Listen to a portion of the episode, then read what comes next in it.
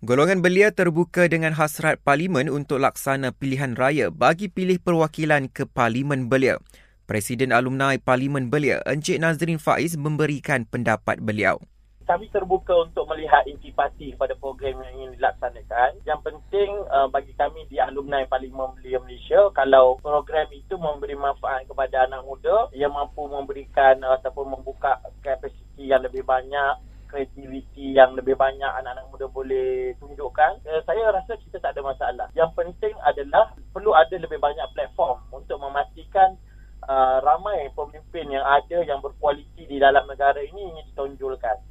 Beliau juga berharap langkah berkenaan akan membantu mempromosikan parlimen belia dan pilihan rayanya sekaligus menarik minat pemimpin belia berbakat mungkin bawah kendalian Parlimen uh, Malaysia akan ada cara yang lebih terbaru untuk mengiklankan, cara yang lebih terkini untuk memastikan lebih ramai anak muda kita dapat uh, mengikuti dan mengetahui tentang Parlimen Belia Malaysia itu dan akhirnya tenak kepada kualiti leaders yang ada dalam kalangan anak muda. So platform ada, uh, that as a youth, as a young people, we take the opportunity Encik Nazrin Faiz turut memaklumkan, Parlimen Belia sedia ada juga sudah terbukti menghasilkan barisan pemimpin pelapis yang berkualiti.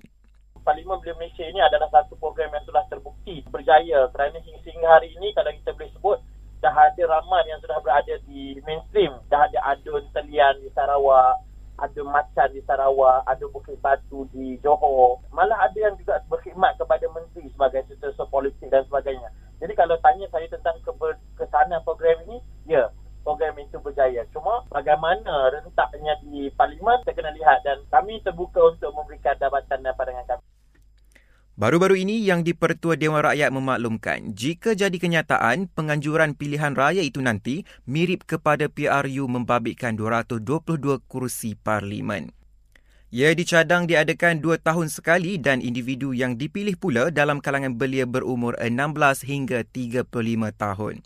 Ketika ini, pemilihan ahli Parlimen Belia dikendalikan oleh Kementerian Belia dan Sukan serta mereka dipilih berdasarkan sistem kuota iaitu seorang untuk setiap 100,000 penduduk.